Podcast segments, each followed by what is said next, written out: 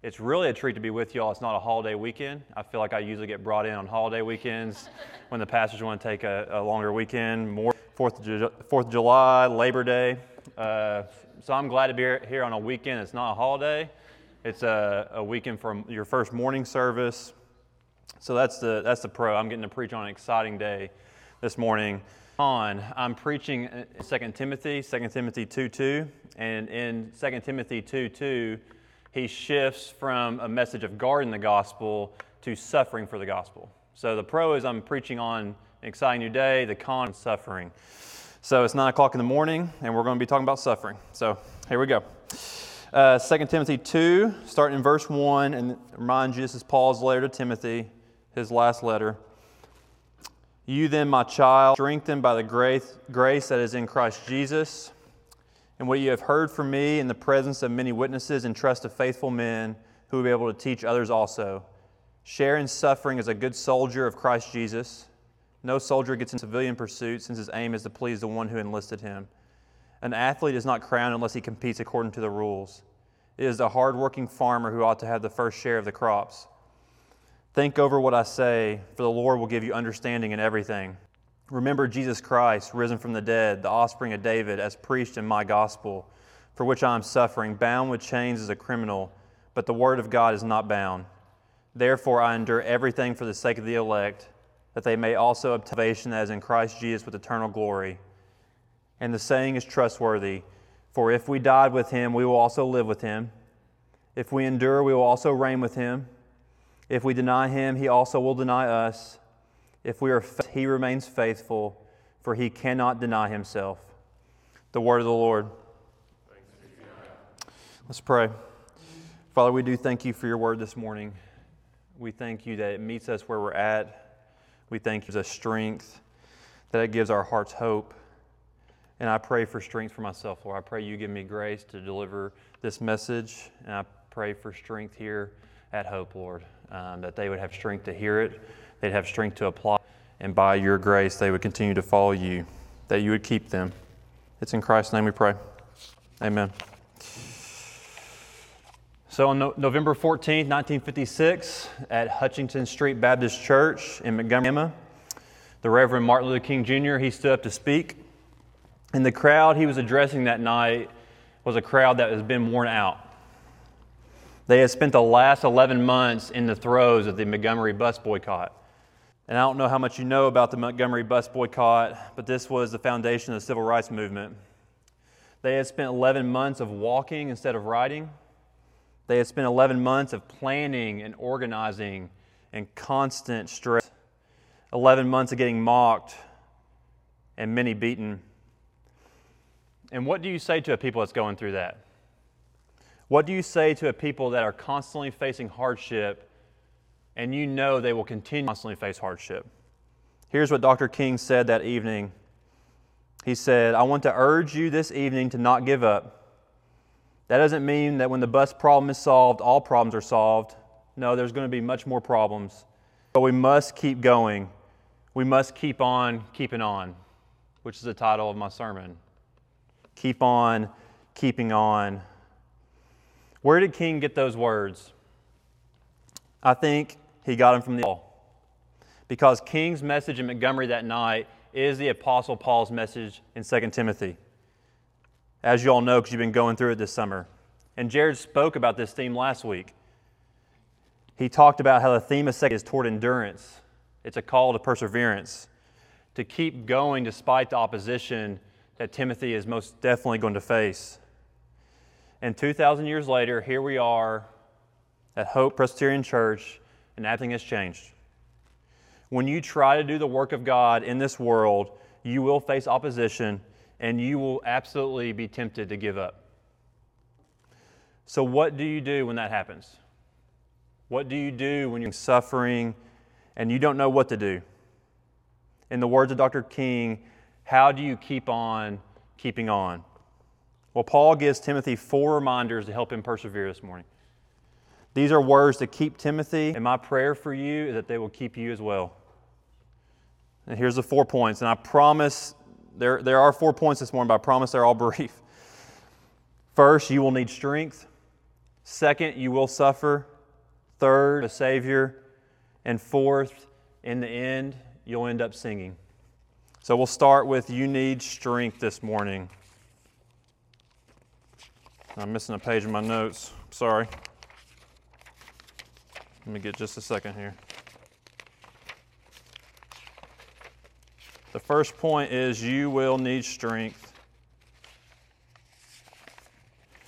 And you see that in verse 1 and 2. It says, You will need strength.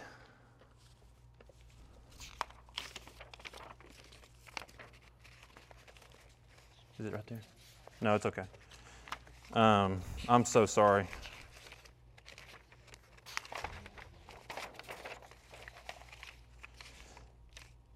And the reason, the reason Timothy needs strength this morning, you, you, you see it in the passage. He says, You will need strength. And he, so he has spent 2 Timothy 1 talking about the task that is at hand.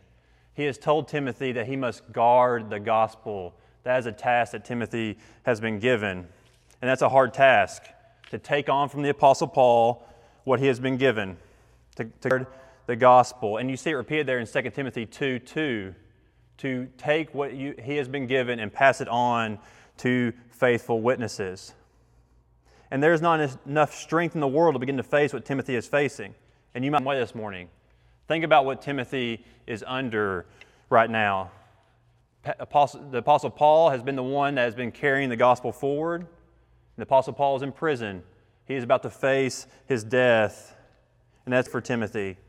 Also, the Emperor Nero is on the rise, persecuting Christians. One author said that the Christian faith, in human terms, is about to be annihilated. It's about to be taken out, humanly speaking. And Timothy is, because as you know, as you've been going through this in 1 Timothy and 2 Timothy, Timothy is comparatively younger. He is in his 30s, maybe 40s. He is sickly. He is not very strong physically. And we know that he is rather timid. Personality is not one of boldness, but of one of shrinking back and Paul tells him in all of this, I want you to take the gospel I've been given forward. And that's a scary thing for Timothy. What he is being called to feel than what he's actually capable of. And that's where you might be this morning. And that's why it's very easy to want to give up because the, thing God, the things God calls us to feel more than what we're capable of. What you need to know is that what he tells Timothy, how he's able to do this, how he's able to take the gospel forward, is actually in verse 1. When he says, You then, my child, be strengthened by the grace as in Jesus Christ. And this verb, be strengthened, is passive, not active. In some translations, it says be strong, but the, the, the correct translation is to be strengthened. And that little details Christianity from everything else in this world. And that little detail, that to be strengthened is passive, not active, will be the only thing that can keep you going. Because you will need strength to keep going. You will need strength to persevere, but you can take heart. Because that strength does not come from inside of you, but will actually come from outside of you. It will come from Jesus Christ, who, when He shows up, He gives you His grace. And there are a few verses quotable in Scripture than this, but harder to understand. We quote this all the time You then, my child, be strengthened by grace as in Jesus. But how do you live that paradox out? How does strength actually come in our weakness? How does power come in our powerlessness? How do I get strength not by trying to be strong myself, but in actually acknowledging my need for one that's stronger than me?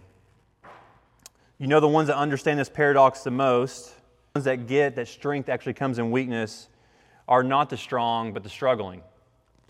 Isn't that what Jesus said? He said he came to heal the sick, not the well. One of the most powerful assignments I've been given during my time at seminary was from one of my counseling professors. And in our class, instead of writing papers and reading books, our professor had each of us attend a local AA meeting in our town. And here's what he told us He said, When you attend that, you'll see the love and power of God in ways that just aren't there in the church sometimes. And I didn't disbelieve him, but I thought, how in the world could this be? How do they have something that the church should have? So I called ahead and made sure it was okay for me to come. And I got there and I was really awkward. I sat in the corner. I was scared to death. I was afraid they were going to judge me, afraid of being asked questions. But here's some things that they said during that meeting that stuck out. They said, Our best thinking has got me to this point in life. And so I'm not going to be able to think my way out of my problems now. They were admitting over and over again how they had no power over their addictions. And they said time and again they need a power greater than themselves if we're ever going to be restored. And you know what? As people talked more about their weakness, as they admitted their powerlessness, you could literally see them being strengthened. Their posture changed, their faces started to lighten up, their voices lifted as they admitted their weakness, not their strength. And it's incredible. A community so much weakness would have so much success in overcoming the powers of addiction. Their, their success rate against addiction is unbelievable. And it's unbelievable because they admit their weakness. They have figured out what the Apostle Paul says here. They find their not in their own strength, but in admitting their need for strength outside themselves. Listen, if you're going to make it, if you're going to make it in this world, if you're going to make it as a follower of Christ and all the hardships that we have to face, you're going to need so much strength. But the lie of this world is that you can find that strength inside yourself. Paul tells us you need to be strengthened by the grace that is in Jesus Christ. And some force or magical thing that just automatically fixes the problems in our life, grace is what Jesus brings to sinners and sufferers when they ask for it. Grace is Jesus showing up, it is not given apart from Him. That's why Paul says, Be strengthened by the grace that is in Jesus. When you're united to Him by faith, He gives you all His blessings. So, this morning, if you are feeling weak, like Justin said in the confession, if you're feeling scared by the things God has called you to, or if you're not a Christian in here and you're scared that God might be calling you to Himself, if you're feeling weak, if you're feeling scared, if you're feeling like I cannot do what is in front of me, Praise the Lord because it's exactly where you need to be. And also, be strengthened by the grace that is in Christ Jesus. So, first, you're going to need strength. Second, you will suffer. Look at verse 3. Paul says, Share in suffering as a good soldier of Jesus Christ. And this is actually the principal message of this passage. Most of the emphasis usually gets put on 2 Timothy 2 1 and 2. That's the one we, we remember was wanting Timothy to realize is that he should expect to suffer. And Jared talked a lot about this last week. He talked about the opposition that Christians will and should face in this world. And what a message to hear this morning from Paul. What a message to hear that for Timothy. Timothy, I want you to keep going. How are you going to do that? How are you going to persevere? Expect suffering. Paul even tells him what suffering he should expect he gives three examples of that suffering form of a soldier, an athlete, and a farmer. And all three of these examples are people who have to suffer now for the sake of something greater later. Did you catch that? Verse 4, he says, Expect a soldier who has to sacrifice the worldly entanglements for the greater prize of pleasing their enlisting officer. They have to suffer the distractions of this world for a greater purpose. Verse 5, he says, athlete. An athlete can't just do whatever they want. They have to compete according to the w- rules if they want to win the prize. So an athlete has to suffer. And then he says, verse 6, expect to suffer like a farmer who has to su- sacrifice comfort and ease to work hard in order to get the crop. And there's a lot you can learn from each of these. That's why Paul says in verse 7 think about these things, think them over but here's the main point. Hopefully, you know this, but if you don't know this, this is what Paul is saying. The Christian life is not a life of ease, it's a life of endurance. It's not a life of safety, but it's a life of suffering. And wants Timothy to endure in his suffering, so he tells him, I want you to expect this. I don't want you to be surprised by this. When suffering comes, it should not throw you off guard. It is part of the expectation How does he do that? Why does he want him to expect this? We, me and Celeste have been married for a little while now. In our seven years, we've found out how much expectations matter. In fact, one of our sayings that we, we found a lot is all of our frustrations actually come out of unmet expectations. Most of our frustration is not because this happened or this happened, it's because we think something else should have happened. And so last month, decided to take the kids to Disney as a graduation, celebration, all that. And we have two kids. Joshua's two, Lydia's four. And we knew if we're going to do Disney, we've got to get the expectations right. Because Disney is where expectations go to die. so we knew it was going to be hot. Orlando was experiencing 90, 100 degree temperatures, so we had the expectation. We knew there was going to be long lines. We knew we were going to spend $15 for a Coke. We knew kids were going to throw a fit at some point. We knew I was going to throw a fit at some point. We had all these expectations down, and the trip was going great. Until I locked us out of our rental car the night before Disney. That was not on the expectations. We had kind of tried to think through everything, and I did not have the expectation I was going to lock ourselves out of our rental car. And let's just say it did lead to some frustrations. Expectations matter. They really do in this life. They matter so much. And one of the things I'm afraid that American Christianity has lost is it's taking off its list of expectations that you will suffer. American Christianity does not have on its list, even though this is promised again and again in Scripture. And this needs to be remembered because many of us are tempted to give up because we don't expect to suffer. We live in a very therapeutic age that tells us everything should work for our personal comfort and happiness, including God. So when we suffer, when we face hard things, we think God is indifferent toward us, or worse, that He is against us in our suffering. When in reality, the Bible tells us that God is most with us in our suffering.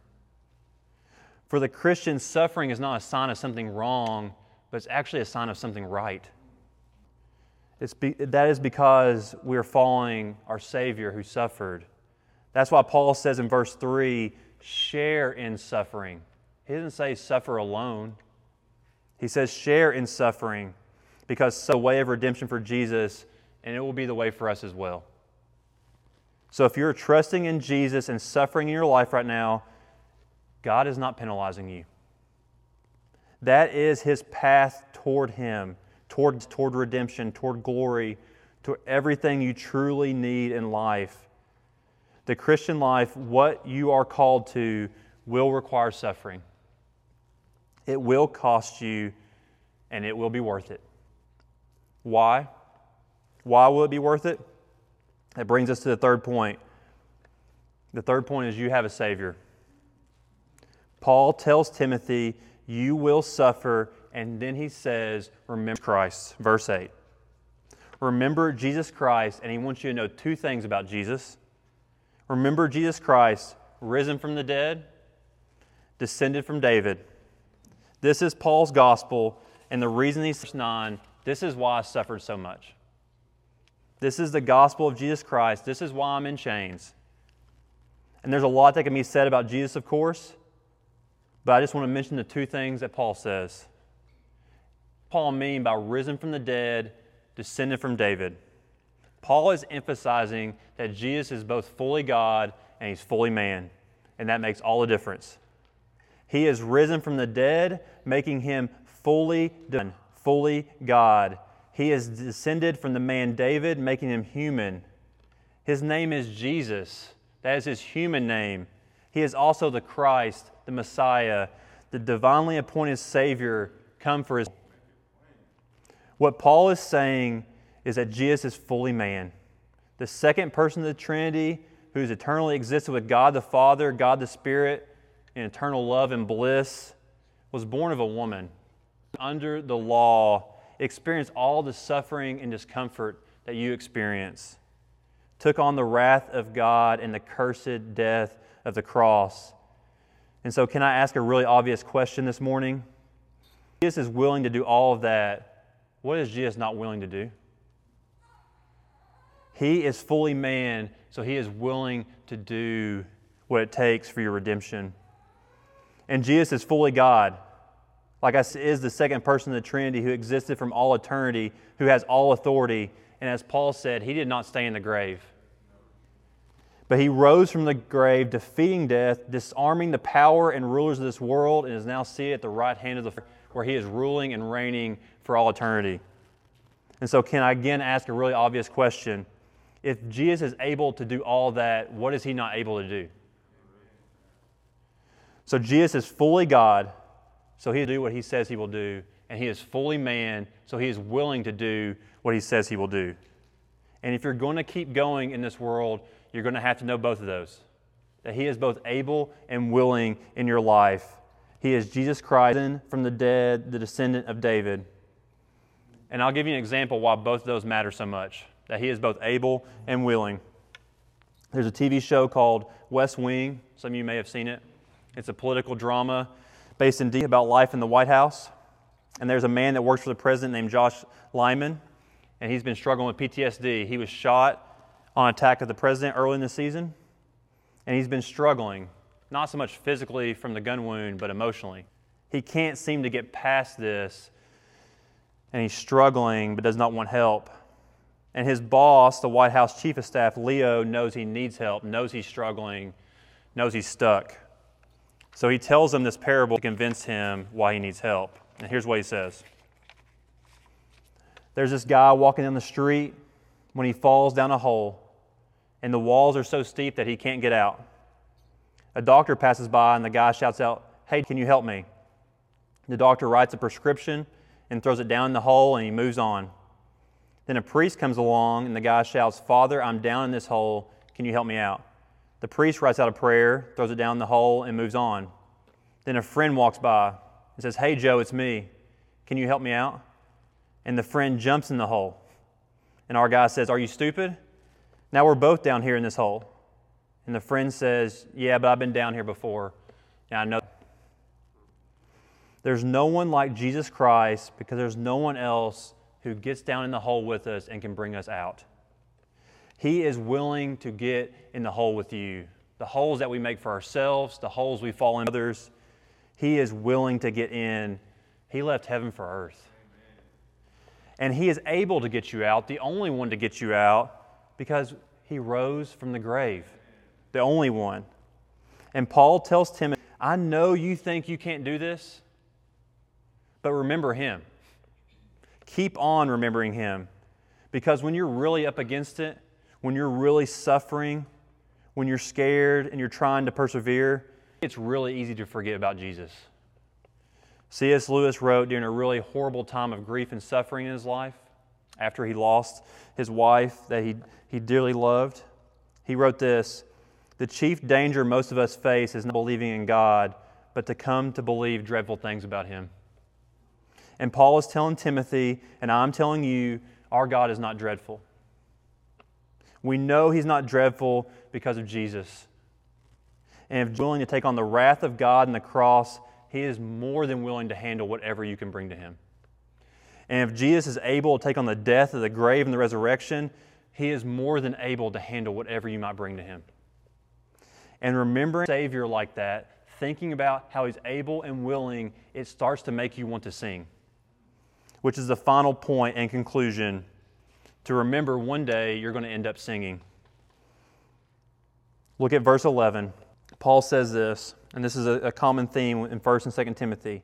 The saying is trustworthy, for if we died with him, we will also live with him. If we endure, we will also reign. If we deny him, he also will deny us. If we are faithful, he remains faithful, for he cannot deny himself. And if you notice, if you look in your Bibles or on the screen, this, this part of the passage is indented. It's different from other parts of the letter. And that's because there's a pattern to these words. And most scholars agree that these words were actually taken from a popular Christian hymn at the time. This was sang often in Christian worship. And so Paul is not just telling Timothy here to endure suffering, singing it. Paul is not just telling Timothy about God, he's singing about God.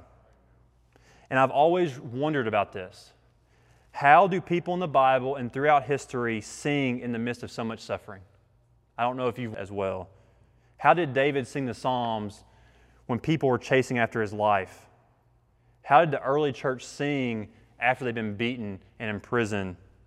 How did the men last week that Jared mentioned sing while they marched in waters?